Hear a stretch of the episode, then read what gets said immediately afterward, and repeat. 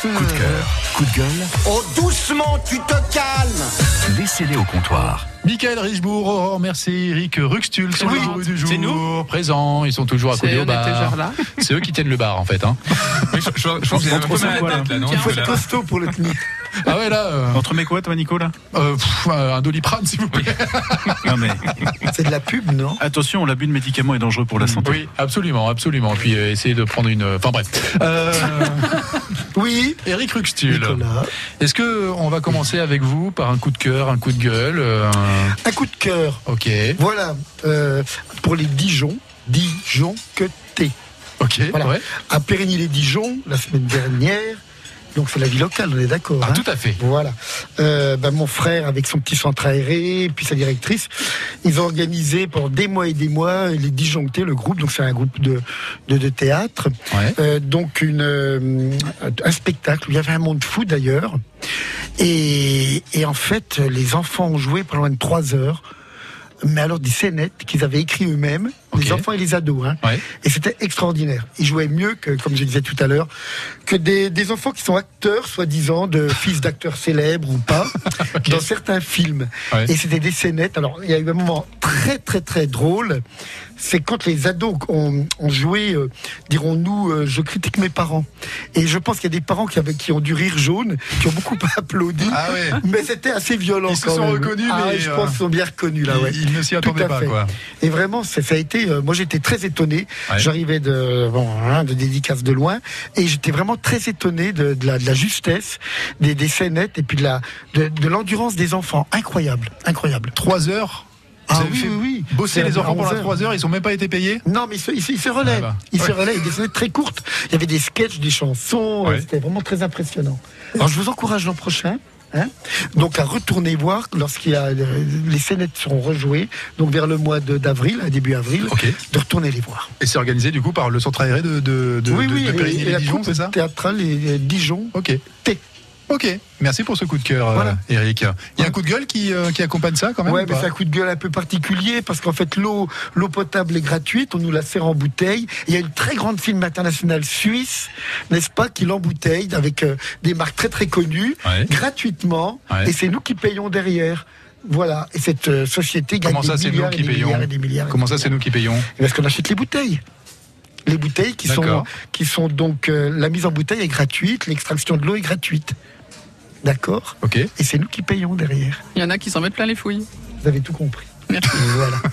D'accord. Donc on arrête d'acheter les bouteilles en plastique? Non, pas du tout, on continue. Mais il faut savoir que les nappes phréatiques des régions concernées comme Evian, etc., sont en train de baisser dangereusement, ce qui fait que les locaux déjà ne peuvent plus utiliser l'eau. euh, pour, euh, et puis surtout pour les dangers pour les nappes phréatiques. Ouais, ouais.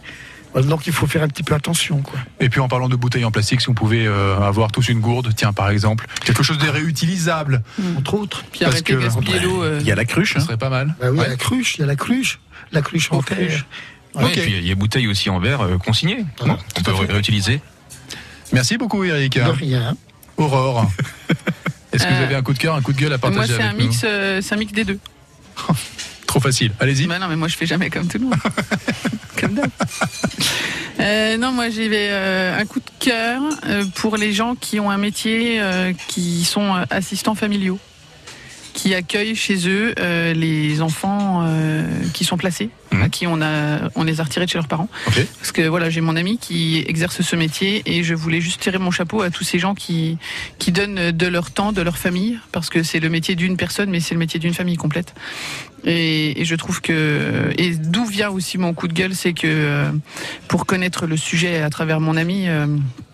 Le, le système qui les régit, donc pour le coup là c'est le département, euh, n'est pas forcément toujours à l'écoute des problèmes et, et de l'avenir et, et des préoccupations de ces jeunes, de ces, ces gamins qu'on place.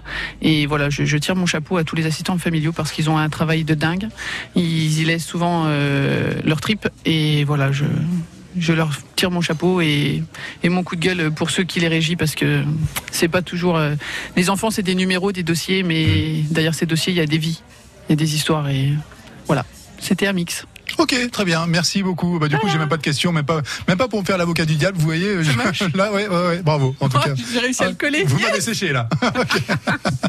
Merci Aurore.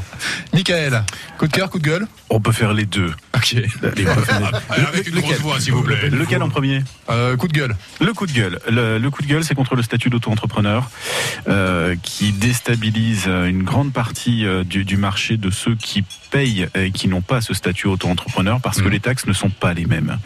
Euh, on est grossièrement un ratio euh, 50% pour 23% pour l'auto-entrepreneur. Donc vous imaginez la différence entre les deux. L'entreprise qui est en URL ou SARL a un taux de charge à 50%.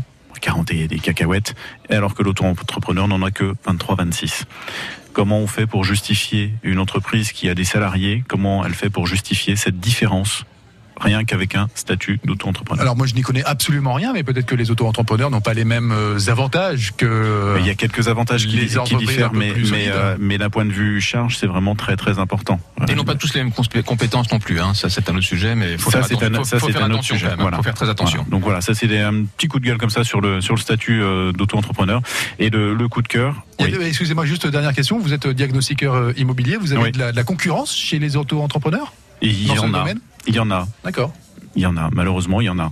Donc on se retrouve avec euh, euh, des fois des différences euh, de tarification qui sont euh, euh, indirectement dues à ça, Euh, mais c'est dans tous les corps de métier. Hein. Je veux pas euh, tirer la couverture sur euh, sur moi, c'est mais c'est dans tous les corps de métier, que ce soit le plaquiste, l'électricien, le plombier. euh, La seule chose, c'est que le plombier, quand il a commencé sa profession, il avait les compétences. Demain, vous avez envie de changer de métier, Anthony, prenez la clé à molette et le poste à souder et essayez d'être plombier.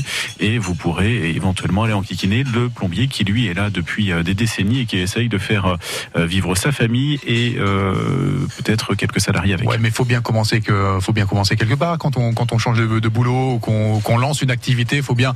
Euh, non? Il se fait l'avocat du diable. Bah ouais, ouais, Et il, y a de la concurrence, Anthony, pour être plombier. hein. Il, il a envie d'y c'est aller et aussi. c'est un hein. beau métier. Et c'est un beau métier. Bon, allez, coup de cœur. Le coup de cœur, ça va être à destination de, de mes amis, connaissances, euh, vignerons euh, dans le pays châtillonnais. On parle souvent euh, de, de la vigne et du vin sur sur la côte côté côté Beaune, mais il y a également des vignes dans le châtillonnais. Il y Ah a bon? d'excellents créments, que ce soit euh, que ce soit Oh, le domaine le domaine Caïté, que ce soit le domaine Généraire. voilà, il y a des très très bons. je, je suis sûr, je suis sûr, je suis sûr que je vous mets des bouteilles de champagne et je vous mets des bouteilles de crément et vous risquez d'être Ah bon, surpris. d'accord. Et je On suis bien d'accord. Et je vais même vous dire, je n'aime pas le champagne. Je préfère effectivement les créments et les clairettes, etc. Et je, non, je n'aime pas le champagne. Voilà. Eh Donc, ben, c'est euh, bien. On va pouvoir euh, aller faire un petit café des bourrus en, en terre euh, de Haute-Côte d'Or. Bien sûr, avec plaisir, avec plaisir. Donc, voilà, une- un, un coup de cœur pour eux parce que c'est une phase délicate. Là, on est dans, on, on est euh, début avril, mi-avril.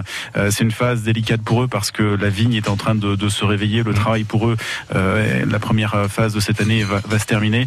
Les bourgeons vont pointer le, le bout de leur nez et on annonce du froid pour cette cette fin de semaine. Donc grosse pensée pour eux et un gros coup de cœur pour le travail qui est qui font euh, sur euh, sur les terres châtillonnaises. On rappelle que cette nuit, les températures vont passer sous la barre de 0,2, moins 3 degrés hein, dans le Châtillonnais attendu euh, cette nuit. Donc, bah, on va croiser les doigts. Voilà. on va croiser les doigts, puis, euh, puis on, on accompagne tous les vignerons et les agriculteurs euh, et tous ceux qui, qui, qui ont besoin d'une bonne météo euh, bah, pour pouvoir faire leur, leur année, quoi, faire leur beurre. Ben, c'est ça, c'est ça. C'est Mm. la phase délicate du, débourrage, je crois, ça doit être le terme euh, quand euh, les bourgeons euh, sortent du pied de vigne. Et voilà, c'est la période délicate. on croise les doigts pour pour pour, pour tout le monde parce que c'est vrai que c'est vraiment la partie de l'année à pas louper. Les coups de cœur, les coups de gueule des bourrus sont à retrouver, à réécouter, à partager, si vous le souhaitez, sur francebleu.fr.